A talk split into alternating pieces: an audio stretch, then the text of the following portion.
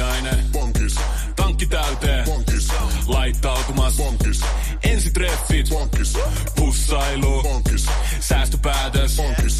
Pumpi päälle. Bonkis. Arki pyörii. Bonkis. S-pankis. Hae sinäkin S-etukortti Visaa S-mobiilissa tai osoitteessa s-pankki.fi.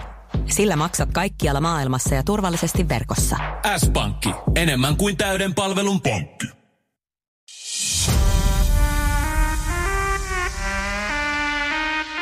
Minä olen Taneli Rantala. Ja minä olen Jukka Joutsiniemi. Tämä on Liftcast. Podcast, jossa nostamme sinut ja organisaatiosi seuraavat tasolle.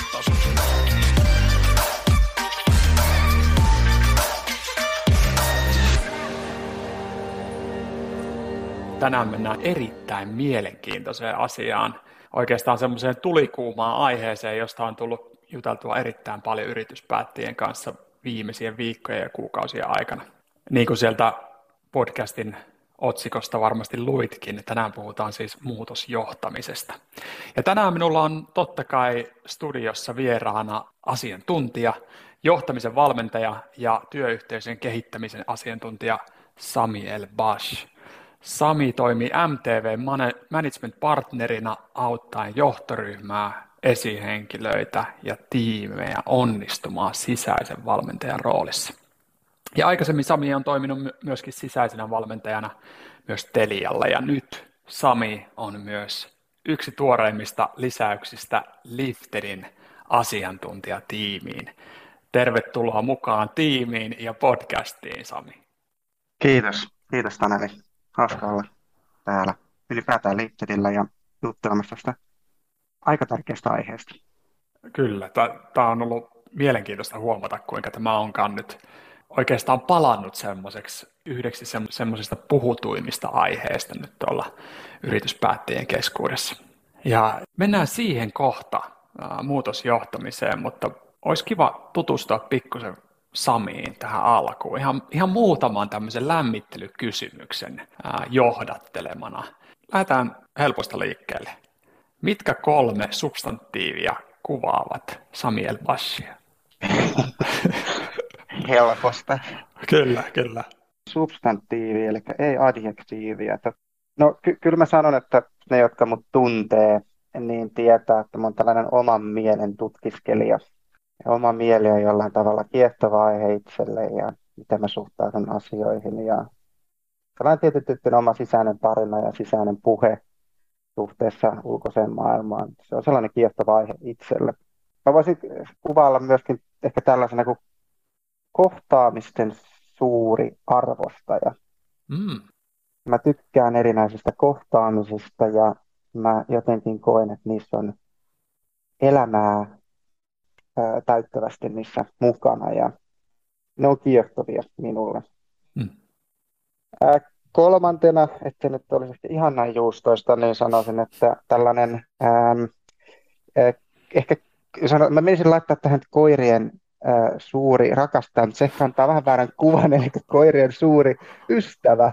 Et, et, mä, mä tykkään äh, koirien kanssa touhuamisesta ja mulla on itselläkin tällainen reilu vuoden ikäinen border collie, jonka kanssa tulee sitten vietettyä aikaa. Mutta tota, ehkä mä päädyn näihin kolmeen. Tuo hienosti eri puolia sinusta esille ja, ja nyt kun nämä, nämä tuot esille, niin tässä niin itselläkin kiteytyy ajattelu sinusta silleen.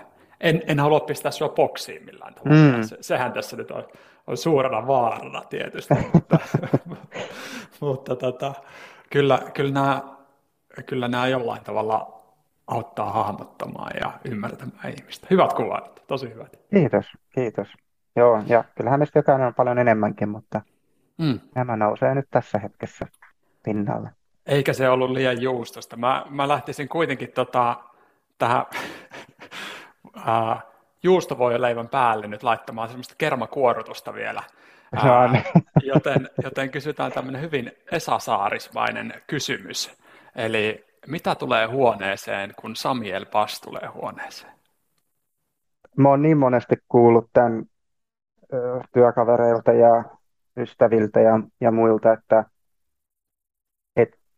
se vastaus on jonkinlainen rauhallisuus tai mm. no, en tiedä onko se rauha, mutta rauha kautta rauhallisuus mm. tulee.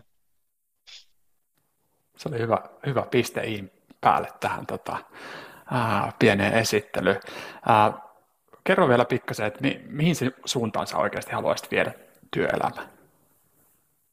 No mä sanoisin, että nousi tällaiset kuin inhimillisyys ja merkityksellisyys. No kyllä mä, kyllä mä niin sanoisin. Eli työelämän niin inhimillistäminen on yksi tärkeä aihe itselle ja sitten tietyn tyyppinen merkityksellisyys, että tehdään oikeita asioita ää, oikealla tavalla ää, myöskin, mutta sitten samalla, että löytää jotain itselle tärkeää siitä tekemisestä. Eli kun työelämässä toimii valmentajana, niin tiimit tietää, mitä he tekevät ja mitä he tavoittelevat ja jokainen ymmärtää oman roolinsa siellä ja kokee, että se mitä se kulloinenkin tekee, niin on merkityksellistä. Ja sitten samalla ehkä sitten se inhimillinen aspekti on siinä niin kuin mukana. Eli, eli ehkä pois sellaisesta nyt ääri, ääriesimerkkinä tällaisesta tietyn teollisesta ajattelusta, ehkä enemmän sitten sellaiseen inhimilliseen, jossa on ehkä enemmän varaa ja lupaa ja myötätuntoa. Mm. Ja mä näen, että kun noin kaksi yhdistää, niin se tarkoittaa siis sitä, että pystytään tulemaan sellaisesta avoimesta paikasta, ehkä vapaammasta tilasta sen suorituksen äärelle ja varmistetaan sitten, että se suoritus on äm, linkissä vahvasti siihen, mitä halutaankin tulosten olevan. Mm. Oli se sitten tavoitteet tai strategia tai minkälaisen termin siihen haluaakaan laittaa. Mm-hmm. Just tämä se on mun mielestä ollut hieno, hieno huomata, kun sun kanssa on käynyt näitä, näitä keskusteluja ja toisaalta kun olet päässyt hyvään vauhtiin myöskin meidän valmennuksissa jo, niin tota, sulla on aika niin kuin laaja näkökulma siihen sekä yksilön hyvinvointiin ja onnistumiseen, mutta sitten organisaatio, yrityksen onnistumiseen myöskin. Joo, kiitos. Jos se on siltä näyttäytynyt, että äm, oman kokemuksen kauttahan nämä asiat tulee näkyvämmäksi ja sitten sitä kautta on tullut Mä oon tällainen havainnoitsija niin kuin samalla, observoin paljon ja yritän asettua eri ihmisten saappaisiin, niin sitä kautta sitten saa sitä perspektiiviä asioihin. Ja syntynyt sitten, kun olen muun muassa mennyt, voidaan mennä näihinkin vähän myöhemmin, mutta mm. erinäisten muutosten läpi siellä kokijana, niin sitä on sitten kysellyt itseltä, että, että millä tavoin niin kun tämä olisi voinut olla parempi tai että miten tämä kokemus olisi voinut olla ylipäätään myötätuntoisempi, parempi, nopeampi ja mitä termejä se haluaakaan laittaa. Mm. Ja sitä kautta on sitten tullut tämä laaja perspektiivi myöskin harjaantunut ehkä sitten siinä.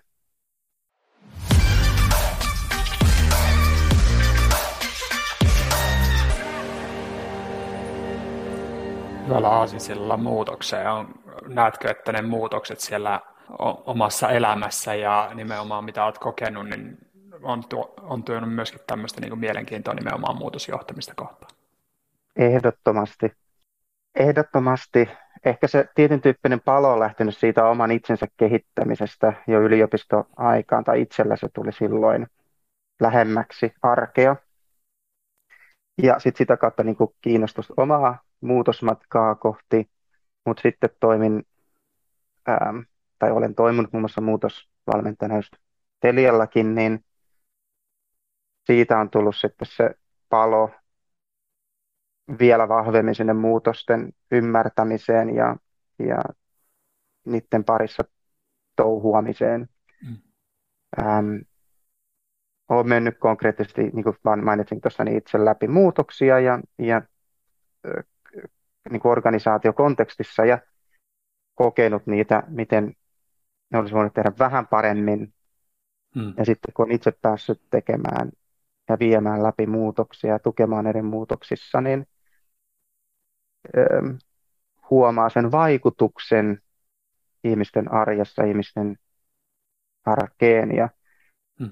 sitä kautta sitten tulee sitä merkityksellisyyden tunnetta itselle myöskin. Hmm.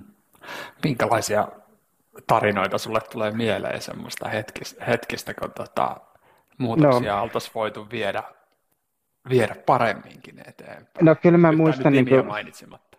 Joo, kyllä mä muistan, että yhdessä isossa organisaatiossa on ollut iso esimerkiksi tällainen HR-organisaatiomuutos. Mm.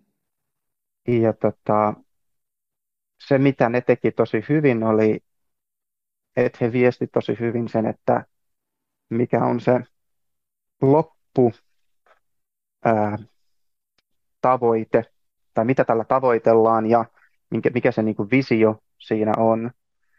Ähm, mutta se, mikä jäi uupumaan siitä, oli niin kuin selkeä yhteys, että mitä tämä vision aikaansaaminen vaatii ihmisiltä eri rooleissa. Et siinä ollaan osattu piirtää hyvin et, niin kuin paperille organisaatiostruktuurisesti ja ehkä tiettyihin niin kuin rooleihinkin, että mitä se ää, niin kuin paperilla pitäisi toimia tai miten. Mutta sitten kun itse on käynyt sen muutoksen läpi, niin ihan äm, roima uupuminen niin kuin siitä muutoksen tukemisesta ja muutoksen läpiviemisestä sitten aiheutti sen etäisyyden sit siihen lopputulokseen, että et, et, jotta tämä oikeasti olisi mahdollista, niin se ymmärrys siitä, että mitä se vaatii jokaiselta siellä arjessa, olisi pitänyt olla realistisempi. Ja tässä sitten päädyttiin muun muassa siihen, että No, tämä kyseinen malli perustuu siihen tällaisen tietyn tyyppisen itseohjautuvuuteen ja äh, tällaiseen tietyn tyyppisen aktiivisuuteen, jotta se sitten toimii tosi hyvin. Tyypillisesti kun puhutaan muutoksista, niin tiettyjä rooleja vaihtuu. Saattaa olla, että henkilöstö vähenee tai siirtyy jonnekin muualle. Niin tässä tapauksessa oli juurikin tällaista, että, että, että samat ihmiset eivät tehneet samoja asioita, vaan tiettyjen tekemisten ympärille oli vähemmän resursseja ja tiettyjä resursseja ohjattiin ainakin toisaalle. Ja se sitten tarkoitti sitä, että kun ihminen on, kun ihmisellä on työpöytä täynnä, niin se muiden tukeminen ja, ja tila sille tietyn tyyppiselle sopeutumiselle ja, ja joustavuudelle vähenee roimasti. Ja tässä kyseisessä tapauksessa se joustavuus, kun lähti sieltä pois, siitä syystä, että resursseja ei oltu allokoitu oikein, niin tarkoitti sitä, että se mitä haluttiin toteuttaa, mitä haluttiin saavuttaa, ei ollut käytännössä mahdollista, kun äm, se perustui sille tietyn tyyppiselle joustavalle itseohjautuvuudelle. Mm. Varmaan klass, niin kuin voisin kuvitella, että monessa yrityksessä ja monessa tiimeissä on tällainen samanlainen tilanne, että vaaditaan organisaationa enemmän ja, ja tota, äm, tuodaan tueksi sitten se itseohjautuvuuden, itsensä johtamisen konsepti ja, ja yritetään valtuuttaa ja vastuuttaa ihmisiä sitten navigoimaan tällaisessa kontekstissa itse. Ja, ja tästä sitten tyypillisesti uupuu ne resurssit ja tukemiset sille itse muutosmatkalle – ja sitten päädytään sellaiseen tilanteeseen, että halutaan, jokainen haluaa auttaa toista tiimiläistä tai toista tiimiä ja haluaa ottaa niitä ad hoc asioita siihen työpöydälle, mm. mutta käytännössä se ei ole mahdollista, koska oma työpöytä on niin täynnä, että sitä mm. kapasiteettia ei vaan riitä.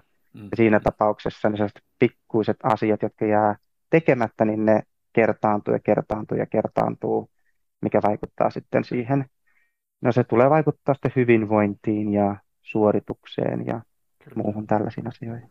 Niin kuin tiedetään, niin autonomia on yksi semmoinen tärkeä elementti, kun viedään muutoksia läpi ja, ja saadaan ihmisiä sitoutumaan ja onnistumaan muutoksessa, mutta ei sitä ihan pelkästään sen varaa kuitenkaan voida, voida sitten rakentaa.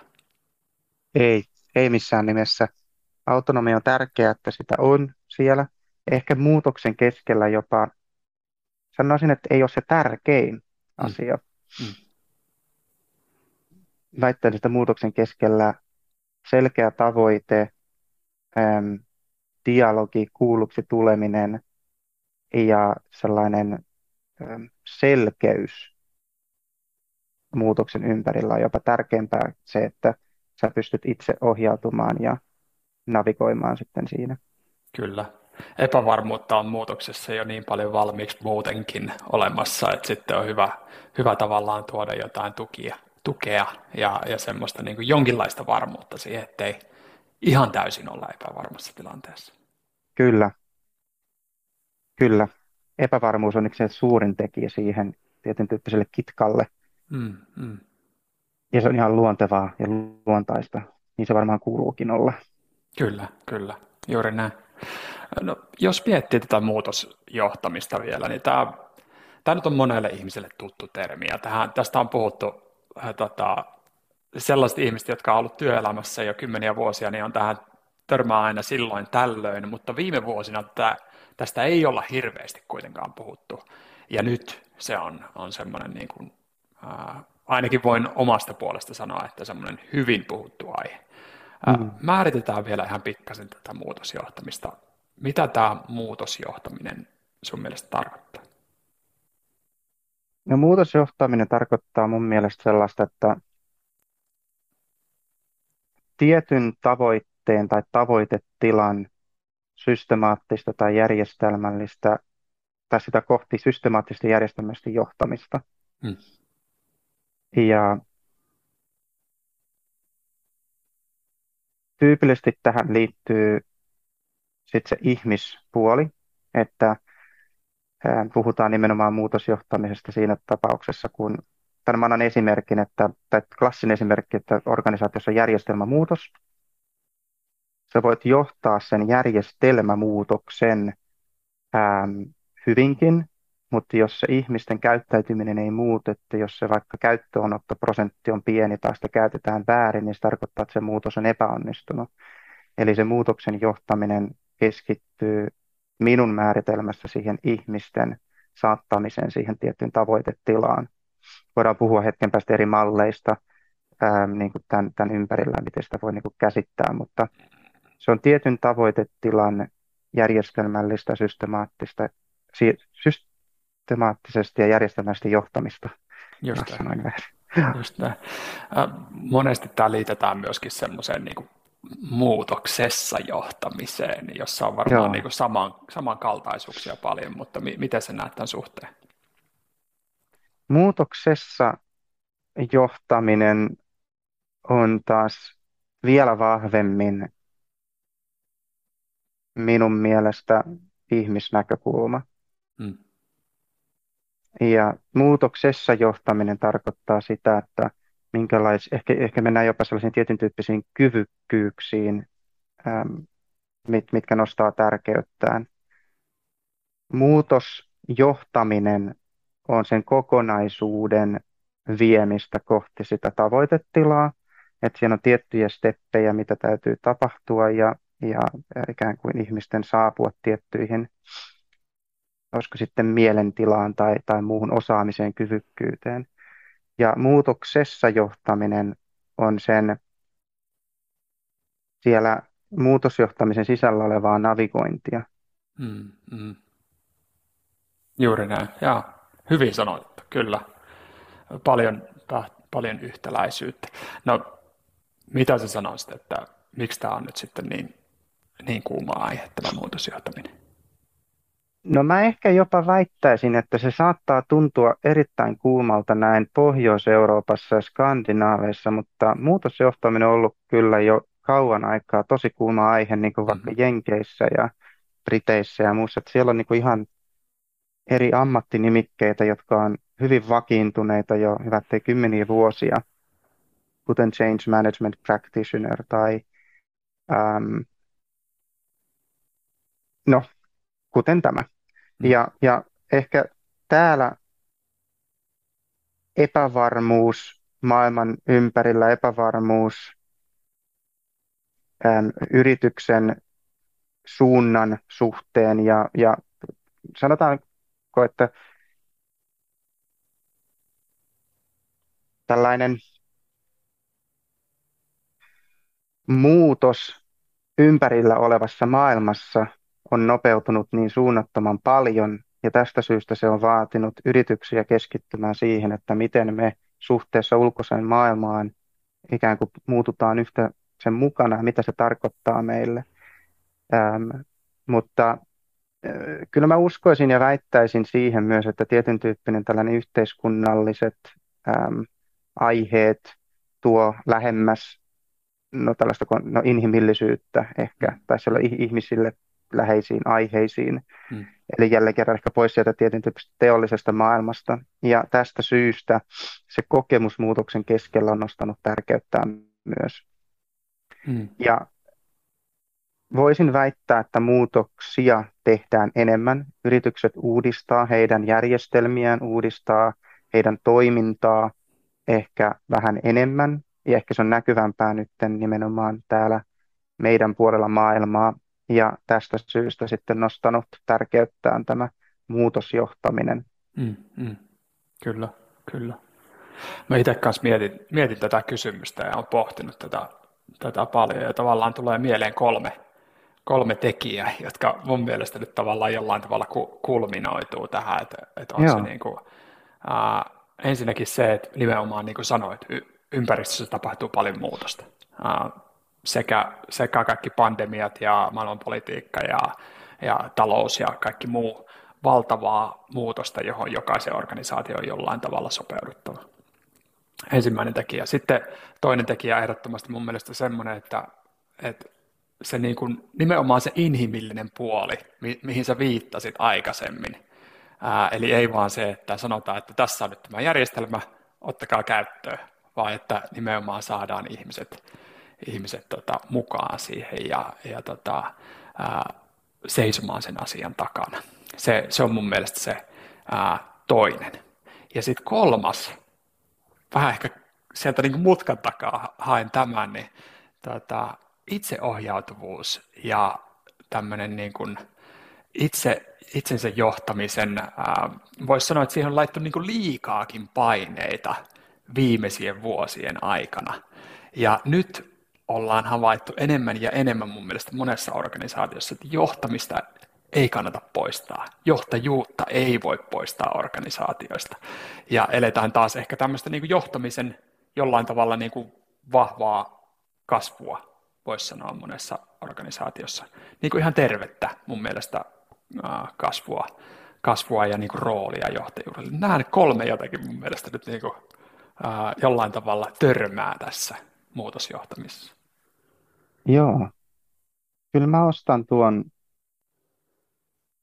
Mä näen, että ehkä toi viimeinen voi liittyä jopa ei pelkästään muutoksessa toimimiseen tai muutosjohtamiseen, vaan ylipäätään siihen, että miten sä johdat sun tekemistä. Ja tuossa tulee keskeiseksi aiheeksi, että mikä on organisaation tai yrityksen vastuu mm-hmm. ja mikä on sun vastuu mm-hmm. tämän asian ympärillä. Ja siinä on mielenkiintoinen keskustelu, mutta hyviä pointteja tuli esiin. Mm, kyllä. Ja, ja näinhän se on. Tuo oli hyvä, että nostitkin esille, että, että tota, esimerkiksi Jenkeissä tämä on, tämä on iso juttu. Ja onhan tämä monelle bisneskonkarille tosiaan, tosiaan tuttu aihe, ja tämä silloin tällöin nousee aina pöydälle, pöydälle mutta tota, jotenkin, jotenkin tässä nyt mennään uutta, uutta nousua niin sanotusti tämän, tämän aiheen kannalta. Ainakin, ainakin voi sanoa suoraan, että viimeisen ää, viiden vuoden aikana tästä ei monessa yhteydessä olla puhuttu, mutta nyt puhutaan. Kyllä, olen huomannut samaa eri organisaatioissa, myös varsinkin niin Suomessa. Mm. Et, et puhutaan paljon aktiivisemmin tästä, halutaan, ollaan kiinnostuneita, halutaan onnistua, äm, sanotaanko, että kestävämmin erinäisissä mm. muutoksissa. Ollaan ehkä vedetty erilaisia muutoksia läpi, että mä en usko, että välttämättä muutosten läpivieminen tai muutosprojektien määrä on vähentynyt, mutta ehkä, ehkä voisi sanoa näin, että kiinnostus muutosjohtamista kohtaan on lisääntynyt ja voisin väittää, että se liittyy tai on linkissä siihen muuto, aikaisempien muutosten kestävään onnistumiseen. Mm-hmm, mm-hmm. Kyllä. Mitä sanoisit, mitkä ovat tyypillisiä tämmöisiä nyt niin kuin muutoksia tällä hetkellä organisaatioissa, mihin tarvitaan laadukasta muutosjohtamista? No tuota, no kyllä, kyllä niin kuin tietyn tyyppiset uudelleen organisoitumiset on aina sellaisia, että, että miten meidän liiketoiminta on relevanttia tässä hetkessä ja sitten tulevaisuudessa. Ja pitääkö siihen myötä niin kuin uudelleen organisoitua tai miettiä tiettyjä kokonaisuuksia. Se on yksi sellainen, missä näkee, ähm, mä, mä näen ja koen, että tiet, niin kuin johtamiseen liittyvät muutokset on valloillaan ja ehkä johtamiseen ja linkissä niin kuin kulttuuriin liittyvät asiat. Hmm. Ja, ja tota, tietyn tyyppiset järjestelmämuutokset on aina, aina niin kuin läsnä arjessa. Ähm, Mutta näissä on tullut keskeisemmäksi se selkeys siitä, että et, et, mitä me konkreettisesti halutaan saada aikaiseksi. Mm-hmm. Ja se on mun mielestä nostanut tärkeyttään. Eli, eli, eli ollaan paljon selkeämpiä, konkreettisempia, tavoitteellisempia ää, et, ää, muutosten suhteen. Mm. Ja se liittyy nimenomaan erityisesti näihin ää, ei-järjestelmä, prosessimuutoksiin, struktuurimuutoksiin, vaan enemmän sitten ihmisiin kohdistuviin. Sen vähän, ää, se mikä tippuu siihen välille, kuten kulttuuri ja muut tällaiset, niin etenkin näiden suhteen halutaan mm. olla entistä järjestelmällisempiä, entistä tavoitteellisempia ja selkeämpiä. Hmm. Ehkä voisin väittää, että niiden arvo on nostanut merkitystään tai nähdään niiden arvo jopa selkeämmin. Joo, just näin. Tuleeko sulla mieleen, oletko sä havainnut jotain? No mun mielestä tuossa oikeastaan tuli, tuli tärkeä, mutta vaikea nostaa mitään muita. Muita totta kai. Ää, ää, no niin, tässä tämmöisessä taloudellisessa tilanteessa niin sitten sit tämmöistä niin kuin, ää, no uudelleen organisoinnit siihen taisi viitatakin, niin taitaa olla, taitaa olla niin kuin, ää, monestakin näkökulmasta ää, organisaatioissa – ehdottomasti, että on, onko se sitten, että pitääkö keskittyä johonkin uusiin, uusiin asioihin, uuteen tekemiseen vai pitääkö pienemmällä porukalla toteuttaa samaa asiaa, niin mm. se, se on tota, ää, varmasti hyvin, hyvin monia erilaisia kulmia siihen, siihen että mi, miksi pitää uudelleen organisoida. Kyllä. Mutta oikein hyvä, ja toi voin kyllä yhtyä tuohon johtamiseen ehdottomasti siinä mielessä, että, että se johtamisen kehittämisen tai johtamisen järjestelmien tai johtamismallin uudistaminen, niin si, siinäpä sitä vasta muutosjohtamista tarvitaan. Joo. Ja kyllä mä sanoisin, että ehkä lisääntynyt on myös sit se, että, että yritetään ehkä palastella tällaisia jatkuvan muutoksen kokonaisuuksia selkeämpiin palasiin, että mennään mm. niin steppi kerrallaan. Mm. Se ei tietenkään poista sitä, että, että meissä kaikissa yrityksissä on tietynlainen tarve jatkuvaan uudistumisen, jatkuvaan kehittymiseen ja, mm. ja muutokseen. Mm. Mutta tota, sanoisin, että muutosjohtamisen tietoisuuden lisääntymisen myötä, niin niistäkin on tullut sitten palasteltavia kokonaisuuksia. Joo, joo. Mulla tulee tota, pieniä, pieniä, pieniä mieleyhtymiä tässä, kun puhut, että se, se niin kuin, halutaan tehdä konkreettisempia tämmöisistä, tämmöisistä niin kuin muutoksista, jotka aikaisemmin ei välttämättä ole ollutkaan niin konkreettisia. Mulla tulee mieleen OKR vahvasti, mm. joka, joka sel, selvästi on nyt tota, ää, ää, mainstreamia, koska Dan, Daniel Pinkki myöskin on niistä nyt alkanut kirjoittamaan tuolla tota, sosiaalisessa mediassa muun muassa. Ja, ja tota, ää, kyllähän voisi sanoa, että siellähän monesti suurin osa näistä tota, OKRistä, jota yrityksessä kirjataan, niin on tietynlaisia muutosprojekteja, joita viedään pisteestä A mm. pisteeseen B tietyssä ajassa. Niin kylläpä niiden kaikkien saavuttamiseen tarvitaan ihan varmasti niin mu- muutosjohtamista nimenomaan. Et, et siinä on mun mielestä, jos tavallaan miettii, että no mihin tätä nyt voisi soveltaa, niin siellä on mun mielestä aika selkeä linkki, kun useammassa ja useammassa organisaatiossa niitä käytetään. Ehdottomasti. Ähm, ja mä näen vielä, että yritykset tulee ehkä huomaamaan tai havahtumaan vielä enemmän tai enemmissä määrin muutosjohtamisen merkitykseen niin näiden tiettyjen tavoitteiden saavuttamisessa. Mm.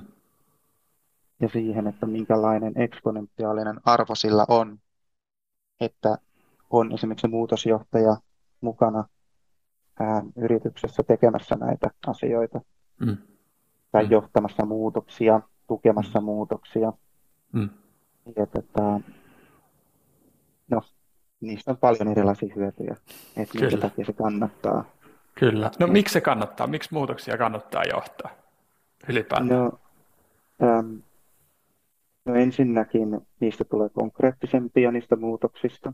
Toki niitä voi, se voi olla konkreettista jo pelkästään lapulle kirjoittamalla, ähm, mutta sitten siinä arjessa, että miten se kääntyy sinne arkeen ja konkretiaan niin, ja siihen nykyiseen tilaan tai siihen elinkaareen, mitä ihmiset kokee ja elää, niin ne on ehkä tietyllä tavalla kategorisoitavissa tai, tai määriteltävissä paremmin. Ähm, tietylle muut, tai tyypillisesti muutoksille on tiettyjä vaiheita, ja, ja tota, muutosjohtamisen myötä sä nopeutat sun muutosta, sä saavutat nopeammin sellaisen, sä pystyt varmemmin vastaamaan muutosvastarinnan niin tarpeisiin tai ihmisten tarpeisiin. Ähm, sä saat vahvemmin aikaiseksi sen, mitä sä haluat saada aikaiseksi. Eli, eli ikään kuin prosentuaalinen luku siitä, että tätä me haluttiin tässä määrin, että se tapahtuu ja toteutuu, ja nyt me voidaan sanoa, että muutos on onnistunut, niin muutosjohtamisen myötä sä pääset todennäköisemmin siihen tulokseen ja pitkäkestoisen tulokseen tai saavutukseen.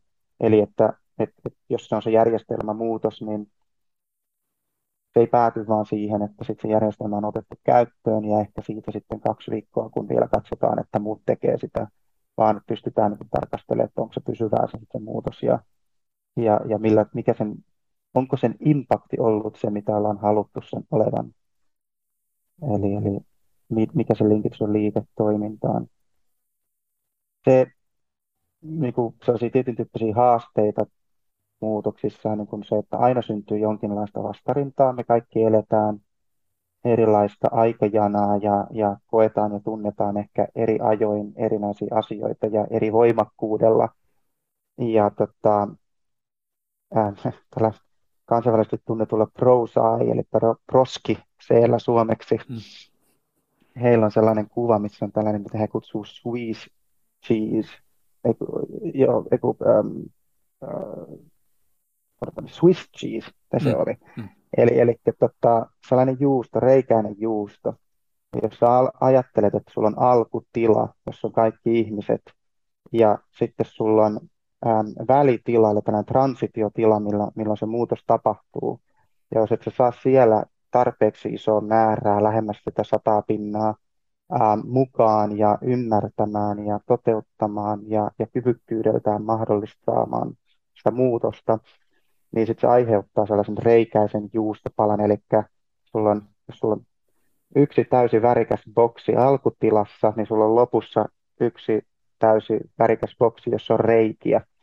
Eli se muutos on onnistunut tietyissä paikoissa, mutta sitten esimerkiksi tietyissä yksiköissä tai tiimeissä ei toimita sillä tavalla. Ja tästä syystä sitten se saattaa sekoittaa sitä koko palettia. Mm-hmm. Eli tällaisten tilojen välttämisen myö, niin kuin vuoksi myös muutosjohtamisella on niin kuin äärimmäisen iso merkitys. Hmm. Kyllä. Monta tärkeää pointtia. Se on, se on jännä. Mehän pistetään tämmöisiin muutosprojekteihin ja muutostilanteisiin, kehitys, kehitysprojekteihin tosi paljon efforttia ja paljon rahaa, mutta monesti tämä inhimillinen puoli sitten jää jää unohduksiin sieltä ja sitten se loppujen lopuksi saattaa mennäkin niin, että se koko muutos ei onnistu. Tai sitten se ei mene aikataulussa maaliin tai se ei mene budjetissa maaliin. Juurikin tämä. Juurikin tämä. Ja, ja toi on ehkä se yksi eriskummallisimmista asioista, mitä itse kun astuin työmaailmaan ja erinäisissä muutoksissa on niin kuin mennyt kokijana läpi, niin ihmetyttänyt, että, että kun näillä muutoksilla on yleensä valtava taloudellinen impakti yritykselle, organisaatiolle, eli, ja tästä syystä on ollut hämmästellyt sitten sitä, että minkä takia tätä muutosta ei tueta vahvemmin.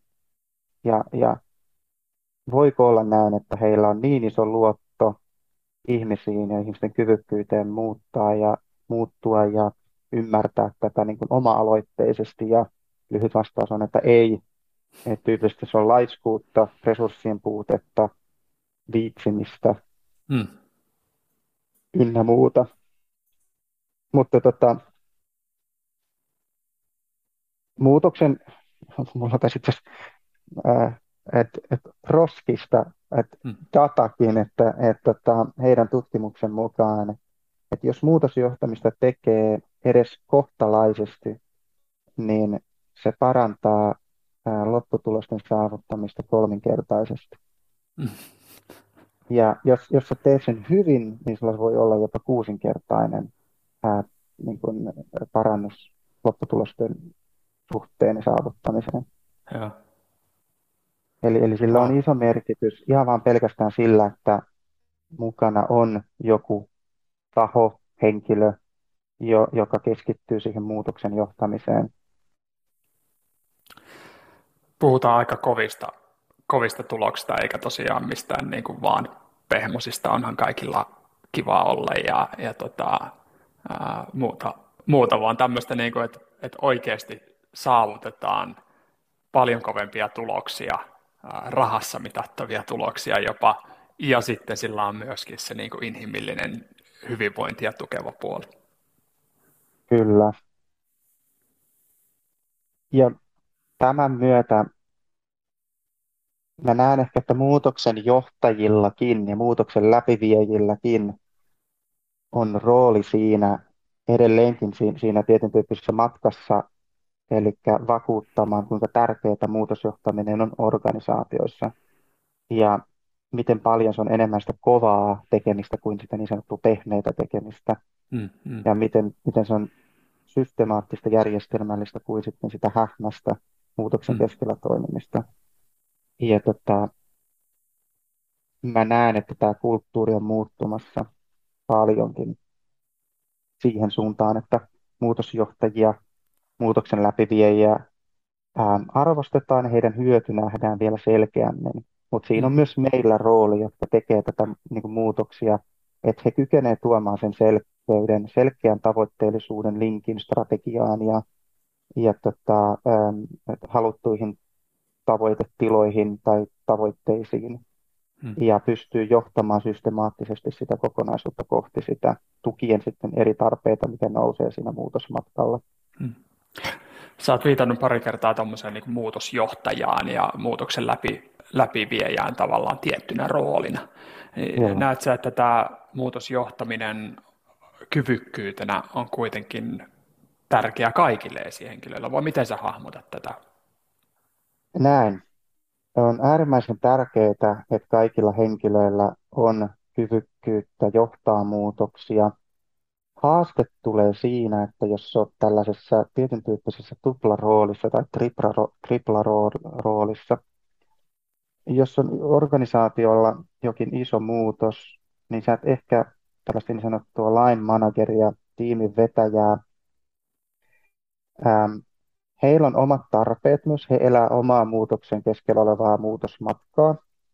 Ähm, heillä on eri rooli tyypillisesti näissä. Ja heidän rooli on sitouttaa omaa tiimiä, tuoda heidän tiimien tarpeet näkyväksi ja, ja yrittää ymmärtää ja, ja nivoa heidän muutosmatkaa kohti sitä isompaa kuvaa. Ja tästä syystä niin se on äärimmäisen tärkeää, että heillä on kyvykkyyttä johtaa, tukea, viedä muutosta eteenpäin ja, ja tota, heidän tiimiä kohti sitä toivottua tavoitetilaa. Mutta on äärimmäisen tärkeää, että heille on myös se tuki siinä ympärillä. On joku henkilö, joka pystyy katsomaan kokonaisuutta objektiivisemmin, systemaattisemmin, kokonaisvaltaisemmin. Ja tyypillisesti tähän on hyvä olla jokin henkilö, joka on osoitettu tähän rooliin tilapäisesti, vakituisesti. Tai sitten jos sinne halutaan jokin sisäisesti henkilö, joka vetää muutosta läpi, niin se ymmärrys siitä ympäriltä, että mikä, mikä se vaatimus sitten tällaiselle henkilölle on, jos, jos hänellä on tupla tai tripla rooli muutoksen keskellä. Hmm. Eli siis ehdottomasti muutosjohtaminen on tärkeää jokaiselle. Äärimmäisen tärkeää nykyään esihenkilöillä, lähijohtajilla, tiimanagereilla. Ähm, mutta koen, että muutoksen johtajan rooli ja sen tärkeys korostuu enemmän nykyään. Ja, ja kyllä mä näen, että organisaatiossa myös panostetaan siihen. Eli aiemmin se ehkä, mä ehkä jopa rohkeasti väittäisin, että se on ollut aikaisempi malli, että vedetään muutoksia läpi ää, oma toimisesti ja, ja ää, sisäisesti. Ja, eli nyt en tarkoita sitä, että täytyy ostaa ulkoa, vaan että esimerkiksi organisaation sisällä joku yksikkö haluaa vetää läpi muutosta, he tekevät sen kaiken sisäisesti. Siihenkin olisi hyvä ottaa jostain toisesta yksiköstä joku mukaan, joka pystyy tarkastelemaan sitä kokonaisuutta ja johtaa sitä systemaattisesti ää, hieman objektiivisesta näkökulmasta. Ja tämä on se äärimmäinen arvo, mikä syntyy sitten muutosjohtajana tai muutosjohtajan roolista. Hmm, hmm. Just näin. Mitä sä näet, kun sä oot, oot näitä muutoksia tutkinut ja käynyt läpi, että mikä on semmoinen yleinen, yleinen kompastuskivi, missä nämä muutokset kompastuu ja miksi, miksi ne eivät onnistu?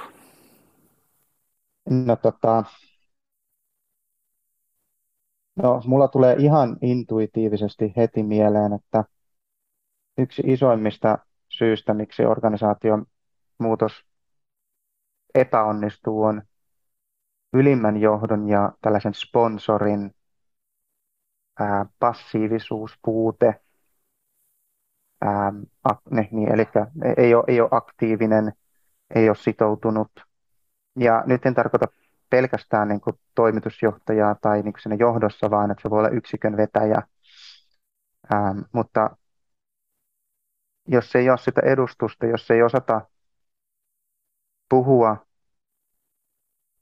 siitä visiosta selkeästi, uskottavasti, ää, vakuuttavasti. Ja jos ei olla aktiivisesti osallisena siinä, niin se viestii sitten epämääräisesti, tässä se on epämääräinen viesti, hähmäinen viesti sitten sinne kaikille, jotka on osallisena siinä muutokseen. Eli se sitouttaa. Mä, mä, mä ehkä rohkeasti väittäisin, että toi on niin kuin yksi mm. isoimmista Hmm. Joo. En, en väitä vastaa ainakaan. Kuulostaa hyvin, hyvin järkeenkäyvältä. Jos kysyy muutoksen läpi, kun muutosala on viety läpi ja kysyy henkilöiltä, että mikä on, mitä olisi toivottu lisää, niin aina sanotaan viestintää. Viestintää, se ihan sama kuinka paljon sitä teet, niin sitä aina toivotaan lisää. Ja se liittyy siihen, että me ollaan ihmisinä hitaampia sisäistämään asioita kuin että et, et, et vaikka me viestitään tuplasti, triplasti, neljästi, viidesti lyhyenkin ajan sisään, niin se tarkoittaa sitä, että me oltaisiin sisäistetty sitä viestiä, vaikka niitä kertoja olisi niin paljon. Hmm. Eli, eli viestintä korostaa äärimmäisen tär- paljon tärkeyttään muutoksen keskellä, muutoksen läpiviennissä. Ja yksi, se on yksi isoimmista myös kompastuskivistä, Eli ei viestitä tarpeeksi läpinäkyvästi, eli viestitä tarpeeksi usein, hmm. selkeästi, aktiivisesti. Ja. Eli sitouttaminen. Tuo viestintä on, on varmasti jokaiselle esihenkilölle tärkeä muutoksessa, muutoksen läpiviemisessä. Mitä sanoisit, että mitä, mitä muita kyvykkyyksiä esihenkilöllä tulisi olla tämmöisessä muutoksen läpiviennissä? No, he toimii pääsääntöisesti sellaisessa roolissa sen vision ja muutosjohtamisen niin kuin, ja sitten sen oman henkilöstön, oman tiimin välissä. Hmm.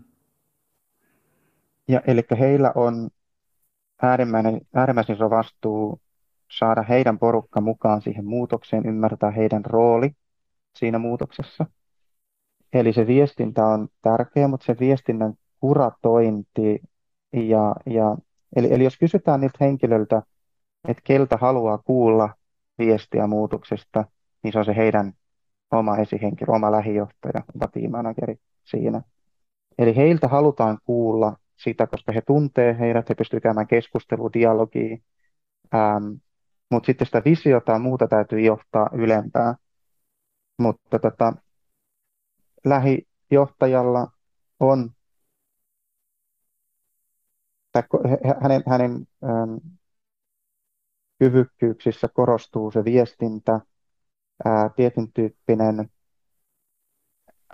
mitä mä nyt sanoisin, niin kun, hänen täytyy luoda uskoa omiin alaisiinsa ja tiimiläisiinsä, vaikka hänellä on keskeneräinen ajatus vielä siitä muutoksesta. Se ei tarkoita, että täytyy olla epärehellinen, hmm. mutta se täytyy olla motivoiva se, se tapa, millä hän tekee sitä. Eli luoda uskoa. Se on hankala, haastava paikka olla, varsinkin jos se oma ymmärrys on jollain tavalla vähäinen tai ristiriidassa siihen toivottuun tavoitetilaan. Mutta siinä täytyy päästä niiden asioiden yli ja yleensä se tapahtuu dialogin ää, kautta. Just just Tota, meillä on aika selkeitä tarpeita kaikilla muutoksen keskellä. Ää, ja ja tota, niitähän monesti tämä esihenkilö pyrkii, pyrkii tukemaan ja täyttämään jollain tavalla. Mitä sä näkisit, että on semmoisia niin yksilönä ää, niitä keskeisimpiä tarpeita ja semmoisia niin tukemisen paikkoja, ää, jota, jota, tota, johon pitäisi tavallaan kohdistaa sitä efforttia esihenkilön. Et esimerkiksi kun puhuttiin siitä, että epä, ihmisillä on epävarmuutta tosi paljon muutoksen keskellä. Joo. No mitä, miten sitä tuetaan ja jne. Mitä sä näet? Joo. Öm, no nyt tullaan siihen, että vaikka sä tekisit mitäkin taikatempuja, niin sä todennäköisesti tuut kokee esihenkilönä sen vastarinnan tai jonkun epäymmärryksen ja sen tietyn tyyppisen ajan, mikä se henkilö tarvitsee käsitelläkseen omia tunteita, eli se on aika tunneperäistä tässä muutoksessa sitten se kokemus. Ähm, ja ja tota,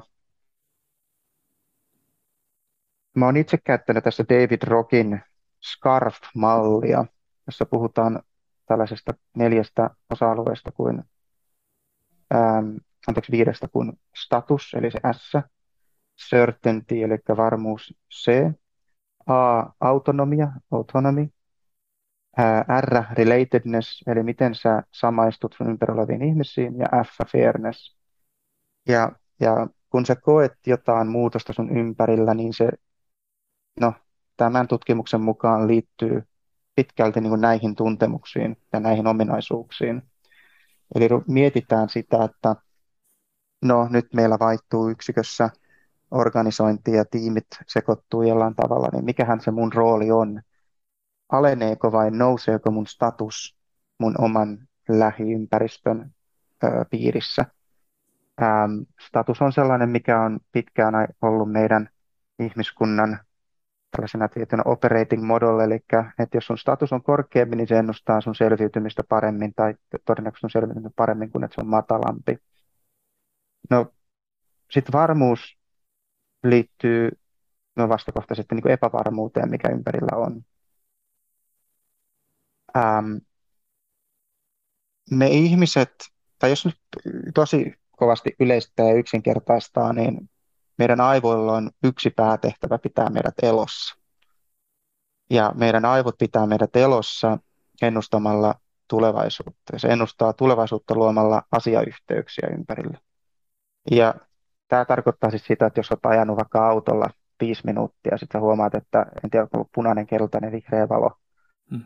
ähm, niin, niin tarkoittaa, että sun ympäristö on ollut aika stabiili, aika ennalta arvattava. Sitten jos siitä menee joku paloauto ohi, niin voit olla varma, että sä muistat sen hetken, missä sä olit tyyhyä, mihin aikaan ja mitä ympärillä tapahtuu. Siis jotain poikkeavaa tapahtuu. Eli tällainen jälleen kerran yksinkertaisesti sellainen limpinen aivojen vanha muinainen järjestelmä aktivoituu, niin, eli tällainen amygdala aktivoituu sieltä ja, ja sitten aiheuttaa reaktiivisen reaktion siihen ja, ja pistää valmiustilan päälle, tai sen selviytymistilan päälle. Ja tämä kaikki liittyy sitten, kun muutos on ympärillä ja siinä, että jos oot lähijohtajana vetämässä tiimille ää, muutosta läpi, niin sitä epävarmuutta on varmasti ympärillä.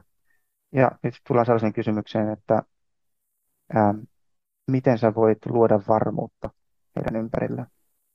Et, et jos ollaan perinteisessä YT-prosessissa, niin sä et varmaan pysty kommunikoimaan ihan hirveästi. Mutta sä voit kommunikoida sen, että koska sä voit kommunikoida. Että koska sä tuut tietää jotain. Sä voit antaa heille, että hei, että kahden viikon päästä tona päivänä mä tiedän jo lisää. Ja sä voit iskeä sen heidän kalentereihin. Se jo luo varmuutta. Hyvin pieni asia. No autonomia, eli sellainen itsehallinto, itsemääräämisvalta, eli miten sä pystyt itse määrittämään, mitä sä toimit, minkä parissa sä toimit, niin äärimmäisen tärkeä, jälleen kerran sidon sen tuohon yksinkertaistettuun aivoesimerkkiin tai aivo, aivomalliin. Eli jos sä pystyt vaikuttaa sun ympärillä asioihin, sä pystyt ennustaa paremmin sun tulevaisuutta. Jos sä et pysty, niin sä oot muiden voimien vallassa enemmän ja se aiheuttaa epävarmuutta sun ympärille. Ja muutoksessa kun ollaan, niin on hyvä yrittää löytää niitä asioita, joihin sä voit vaikuttaa. Tätä Stephen R. Covey, eli kirjoittaja kirjoittaa Seven Habits of Highly Effective People, niin hän puhuu tällaisesta Circle of Influence ja Circle of Concern. Ja tyypinen esimerkki Circle of Concern, eli sää. Sä voi vaikuttaa säähän, mihin sä voit vaikuttaa, miten sä valmistaudut säähän ja mitä sä niin voit tehdä, vaikka olisi nyt sitten tällainen huono keli tulossa. Hmm. Mutta mut muutoksessa on hyvä lähijohtajana, tiimivetäjänä ää, pyrkiä keskittymään niihin, mihinkä voit vaikuttaa. Eli luoda jotain asioita, mihinkä voi vaikuttaa. Ähm, sitten puhuin relatedness, ähm, eli jos vaihtuu ihmiset ympärillä, et välttämättä tiedä, että onko jokin henkilö edelleen sun tiimissä tai että miten uusi tiimi suhtautuu suhun, voitko olla oma itsesi, kaikki ne epävarmuudet, mitkä liittyy siihen. Ähm, no sitä voi auttaa tutustumalla omiin kollegoihin paremmin siinä ympärillä, eli sam, niin kuin hakea sitä samaistuvuutta ja yhteisöllisyyttä siitä, tekemään matkaa omaan itseensä ää, siinä. Ja, ja tota, jos nyt jotain tietää, että jotkun, tämä nyt on tällainen hypoteettinen, että jossain organisaatiossa tapahtuu ää, muutos yksikössä, mutta jos sä tiedät, että ketä tiimejä se koskee ja ketä mahdollisesti tulee olemaan sun tiimiläisiä jatkossa, niin ottaa yhteyttä, lähtee, lähtee niin kuin hakemaan sitä, ää, tutu, tai tutustuu toisiin ihmisiin. Fairness, epäreiluus. Tämä on siitä kiehtova, että jos sä koet jonkun asian epäreiluksi, niin sä et välttämättä ymmärrä, tai tässä tarkoittaa sitä, että jotain pelin sääntöjä on rikottu. Eli toisin sanoen, että se, miten sun mielestä on asiat pitänyt toimia, miten, miten sä koet, että tässä toimintamalli niin menee, niin jos siitä jotain poikkeaa tosi roimasti, niin se tarkoittaa, että itse asiassa olet ollut väärässä. Että jos mä toiminkin tällä lailla, niin enkö mä saakaan ylennystä, tai enkö mä suoriudukaan hyvin, jos mä toimin näin. Niin on erittäin tärkeää tuoda läpinäkyvyyttä esihenkilönä, lähijohtajana siihen muutoksen ympärille. Tässä nyt on muutamat tällaiset hyvin yksinkertaiset esimerkit, hmm. joita voi tietenkin syventää, laajentaa niin kuin paljonkin. Mutta olen itse tykännyt tuosta mallista, koska se, mistä puhuin, niin se tulee inhimillisestä näkökulmasta. Et meillä on perustarpeita, jotka liittyy muutoksen ympärille, ja ne on linkissä tyypillisesti siihen kaikkeen epävarmuuteen, mitä ympärillä on. Jos sä kiinnität eh, niin kuin tiimivetäjänä huomiota siihen, että sä luot sitä varmuutta, sä pidät avoimen dialogin, sä uskallat käydä sitä keskustelua, pitkälti uskalluksesta kiinni, niin sä huomaat, että kyllä ne keksii ja äm, no, ne keksii ratkaisua, mutta ne samalla niin sopeutuu keskinäisesti paremmin siihen muutokseen kuin itsenäisesti ää, pohtimalla. Eli tuomalla yhteen ihmisiä, niin sillä on iso merkitys myös. Mm, mm. Joo, joo. Erittäin hyviä näkökulmia ja niin kuin nimenomaan siihen, mitä meidän kaikkien tulisi ymmärtää muutoksesta ja toisaalta miten voisi edesauttaa sitä muutoksen läpivientiä. mun mielestä oli hienoa, että sä toit jollain tavalla myöskin semmoista, ää, miten se voisi sanoa, armollisuutta siihen, että, että siellä tulee ihan varmasti vastarintaa joka tapauksessa ja jonkinlaista vastahankaa, vaikka sitä kuinka hyvin, hyvinkin johtaisi. Et siinä mielessä niin kun, ää, vähän armollisempaa myöskin ää, johtajan näkökulmasta, että tämä on nyt osa prosessia. Tässä, mm. tässä mennään sitä muutoksen vaiheita. Näinhän se on. Jokaisessa muutoksessa on se, se muutoksen vaiheet. Me ollaan nähty kaikki se aaltokuva ihan varmasti. Niin, eikö, se ole näin? eikö se ole itse asiassa ihan, ihan tota, paikkansa pitävä kuva, hyvä kuva? Mitä sanoisit? On, on. On, on. Siis tarkoituksessa siitä tunteisiin, että koettaa pelkoa, iloa tai... Joo, joo. Just näin. Kyllä. Kyllä, kyllä. Ja se on, se ei ole vaan muut niin kuin organisaatiomuutoksiin, vaan se on muuttuviin tilanteisiin omassa elämässä. Hmm. Kyllä ne kysymykset menee siihen, että miten sä orientoit itsesi maailmassa uudelleen, tai että jos jotain merkittävää muuttuu, tai että jos se voi olla ihan omaan identiteettiin liittyvä asia, niin kyllä se vaatii aikaa, ja mun mielestä ihan hyvä, että se vaatiikin aikaa. Olisihan se nyt eriskummallista outoa, jos mä pystyisin tuosta noin vaan vaihtamaan identiteettiä ja toimimaan toisella tavalla. Ja, ja se liittyy, no, no tässä nyt liittyy niin kuin luottamukseen sitten, että miten luottamus rakentuu eri ihmisten välillä ja se rakentuu sen samaistuvuuden ja tunnettuuden ää, kautta. Että mä... hmm. Joo. Onko toi SCARF-malli nyt semmoinen, että jos nyt joku, joku tota, ää, henkilö siellä miettii, että nyt mä haluan tulla paremmaksi tässä muutosjohtamisessa ja huomenna kun meillä on tämä, tämä tota, projekti, jota me ollaan edistämässä, niin mä haluan, haluan onnistua siinä paremmin. Niin onko se se, se SCARF-malli just se, mitä sä suosittelisit ihmisille vai mitkä olisi semmoisia käytännönläheisiä juttuja, mitä sä sanoisit, että ota nyt ainakin tämä asia huomioon? No, kyllä mä sanoisin, että Scarf-malli on etenkin niin kuin ihmisten tunteisiin ja siihen keskustelun käymiseen ihan hyvä, hyvä niin kuin malli.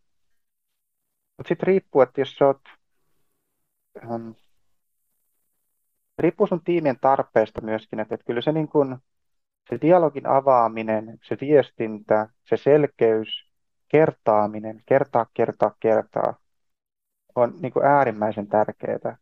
Et, et jos sä, ja sitten jos sä haluat, on erilaisia äm, niin kuin malleja muutosjohtajana, jotka luo sitä selkeyttä. Yksi on tällainen 4P-malli, ja, ja tota, toinen on tällainen kuin ADKAR-malli,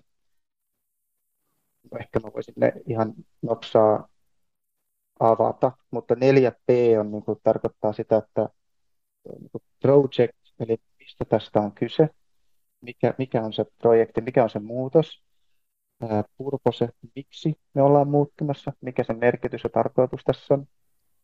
Particulars tarkoittaa, että mitä on ne konkreettiset asiat, mitkä muuttuu, mitä muutetaan. Ja people, eli tarkoittaa sitä, että ketkä muuttuu, ketkä, keiden pitäisi muuttua tai ketä me toivotaan muuttuvan. Ja tämä on niin sitten, että jos sä haluat tuoda jonkinlaista selkeyttä omaan ajatteluun, jäsentää sitä, että miten tämä koskee sua, sun tiimiä, se voit ottaa tällaisen siihen tueksi. Ähm, ja tämä mainitsemani ADKAR-malli, ähm, niin tämä on sitten taas hyvin laajasti käytetty tarkoittaa, että kyseessä on taas akronymi, eli awareness, ähm, tar- eli, eli miksi me tehdään, eli tietoisuus siitä, että miksi meillä on tarve muuttua ja mitä tämä muutos tarkoittaa. Desire, eli D, että et on halua ja osallistuu muutokseen. Knowledge, tietää, miten muuttaa tai muuttua tai mitä muutetaan ability on kykyä. Minä voin muuttaa, mulla on kykyä, mä osaan. Ähm, tarkoittaa myös niin kuin tietyn tyyppisiä käyttäytymisiä ja taitoja. Ja neljäntenä Adkarissa on R, reinforcement, eli mitä kaikkea meidän täytyy tehdä, jotta nyt pitkäkestoisesti tai pitkäaikaisesti se muutos säilyy siinä. Eli ei vaan muututa kerran, vaan muututaan pysyvästi. Tämä on toinen malli, minkä kautta sä voit lähteä ajattelemaan, että missä kohtaa sun tiimillä mahdollisesti on kitkaa muutokseen. Eli onko se siitä, että ne ei ole tietoisia siitä muutoksesta tarpeesti? Onko se siitä, että niillä ei ole halua? Eli, eli onko se jossain motivoimisessa, onko sitä kuunneltu? Onko se tiedossa? Että ei, yksinkertaisesti ei vaan tiedä, että, että missä asioissa pitäisi muuttua, tai että miten, miten että halutaan, että tehdään tuota ABC, ää, mutta ei ole mitään osaamista tai tietoa. Ja neljäs on sitten se kyvykkyys, on ne taidot.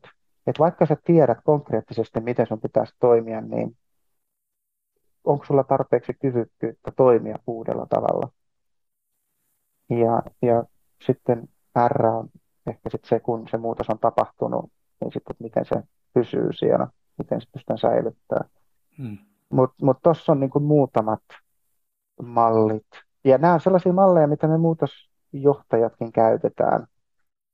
Äärimmäisen selkeitä, ehkä näin ekaksi, ekaa kertaa sanottuna saattaa tuntua paljolta jollekin, että nyt tulee monta akronymia, tuli neljää p Scarfia ja Adkaria, ää, mutta kehottaisin tutustumaan. Ehkä mä jaottelen sen sitä kautta, Scarf-malli on vielä vahvemmin sinne tunnetiloihin ja mm. sen yhteyden niin luomiseen.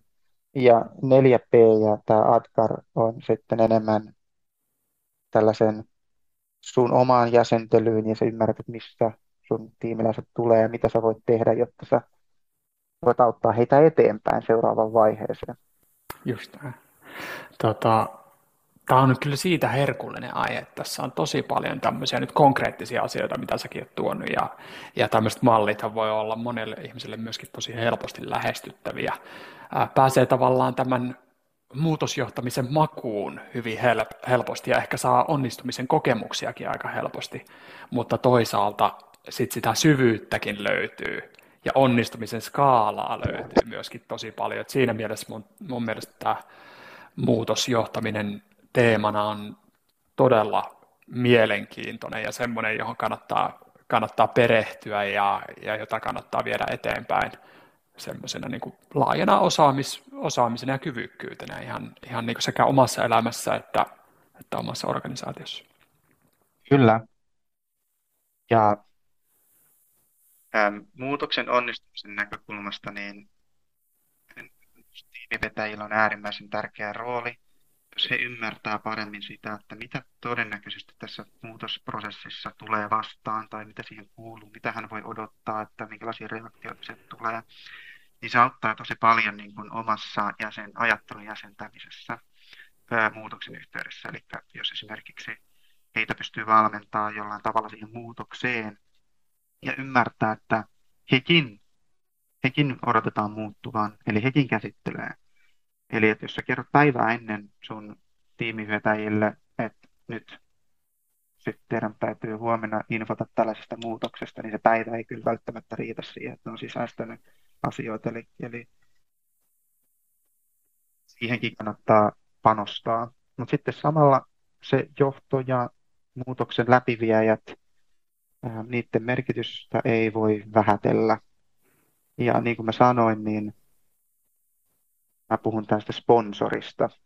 Eli muutoksella on aina jokin pääsponsori, joku, joka haluaa, että se muutos toteutuu ja tapahtuu, jonka kuuluu olla näkyvä, puhelias, aktiivinen, viestiä, äm, ja tota, jolta toivotaan myös, että se viesti tulee siellä mm. organisaatiossa, mm. että et, et, vaikka sitä johtaisi konkreettisesti jokin No mä oon ollut sellaisissa, missä on niin konsulttilafkoja niin kuin mukana.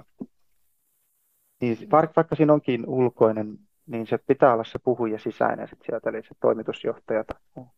Ja vaikka se olisi nyt yksikön sisällä ja siinä olisi joku, joka konkreettisesti vie sitä muutosta eteenpäin, niin se ei poistu sitä vastuuta siltä yksikön vetäjältä, että hänen täytyy olla aktiivinen, kuuluva, näkyvä siinä, eli sitouttaa sitä porukkaa. Hmm. Ja, ja sen tärkeyttä ei voi vähätellä. Hmm. Ja se on se yksi isoimmista asioista.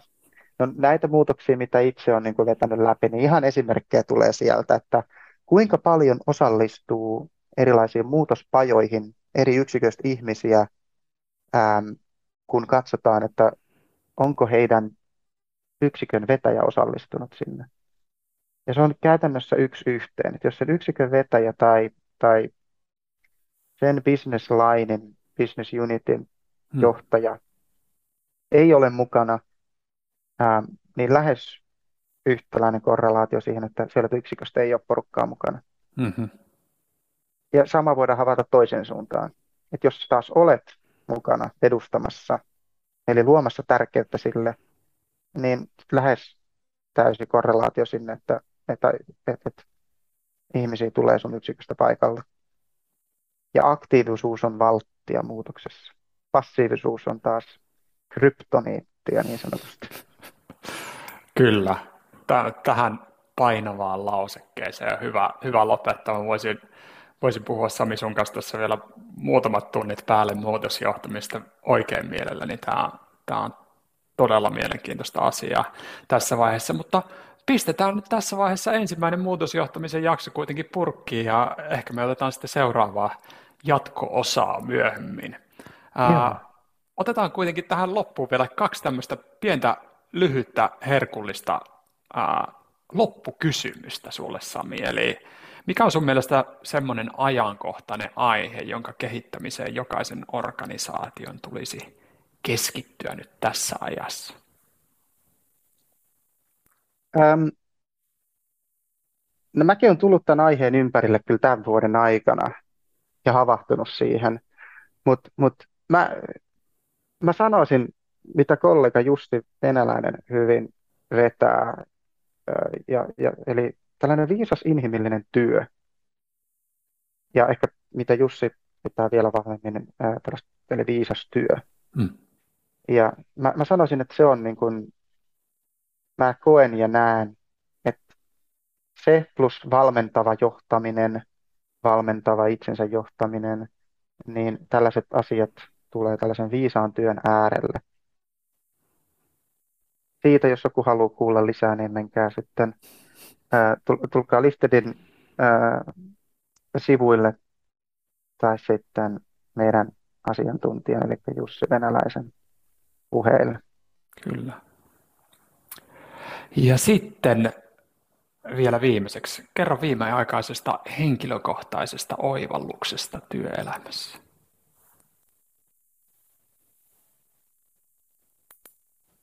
Henkilökohtainen viimeaikainen oivallus. Työelämässä. Tiedätkö, mulle tulee niin omasta henkilökohtaisesta elämästä, mutta itse asiassa se kyllä liittyy työelämään, missä on mm. linkitys. Mm. Tota... Kaikkiaan tämä on vain työelämää. Niin. Ei, mä itse asiassa valmensin yhtä tiimiä ihan muutamat viikot takaperin ja, ja se toi mut sellaisen aiheen äärelle kuin, että mitä opetat muille sun tavoilla tai käyttäytymisellä. Eli kyseisessä tiimissä ää, oli haasteita siitä, että et, et ei ole aikaa kehittymiselle, ei ole aikaa ää, omille, omalle työajalle niin sanotusti, vaan pitää olla 247 päivystämässä, että mitä tulee työ, mistä se työn syötet niin sanotusti tulee. Hmm. Ja he, he niin kuin valittelivat tätä aihetta. Ja sitten kun me purettiin sitä aihetta enemmän, niin havahduttiin kuitenkin siihen, että se on myös se, mitä opetetaan toiselle tiimille koko ajan. Eli he opettivat toiselle tiimille, että he ovat 24-7 tavoitettavissa. He reagoivat saman tien, eikä muutaman tunnin viiveellä. He, eivät, he, he ovat niin kuin taukoamatta käytettävissä. Ja itse asiassa tämä sama liittyy itseeni myöskin, että mitä mä itse opetan muille mun elämässä siitä. Ja henkilökohtaisesti mulla on ollut siitä, että kuinka paljon mä mukaudun muiden toiveisiin ja kuinka paljon mä ää, kunnioitan itseäni tai ää, ää, tuon niin kuin omia tarpeita näkyviin eri tilanteissa. Ja mä oon enemmän sellainen, että mä ehkä tykkään ja haluan mukautua muiden tarpeisiin ympärillä, niin mä myös opettanut, että näin se Sami sitten hmm. toimii ja hmm. hän, hän haluaa kaikki mukaan, mutta olen nyt siis viime aikoina havahtunut omassa elämässä tähän samaiseen aiheeseen, eli mitä opetan muille käyttäytymällä tietyllä tavalla. Wow, todella hyvä oivallus ja tämä on kyllä semmoinen kela, joka jäi itselle ainakin tähän loppuillaksi pyörimään päähän. Kiitos tästä. Kiitos, Kiitos. Sami Elpas äärimmäisen hyvästä keskustelusta. Paljon hyviä käytännönläheisiä näkökulmia ja, ja sitten toisaalta myöskin sopivaa yläpilveä myöskin. Kiitos kaikille kuuntelijoille. Pistäkää jaksoa jakoon niille ihmisille, joiden luulet hyötyvän tästä jaksosta. Ja mahtavia onnistuneita muutoksia kaikille sinne kotistudioon.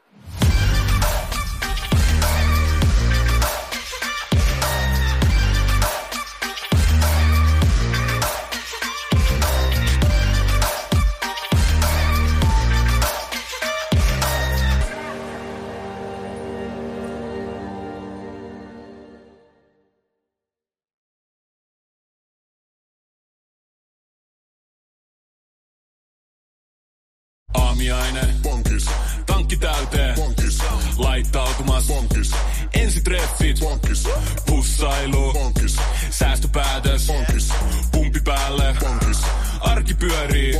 S-pankis. Hae sinäkin S-etukortti Visaa S-mobiilissa tai osoitteessa s-pankki.fi. Sillä maksat kaikkialla maailmassa ja turvallisesti verkossa. S-pankki. Enemmän kuin täyden palvelun pankki.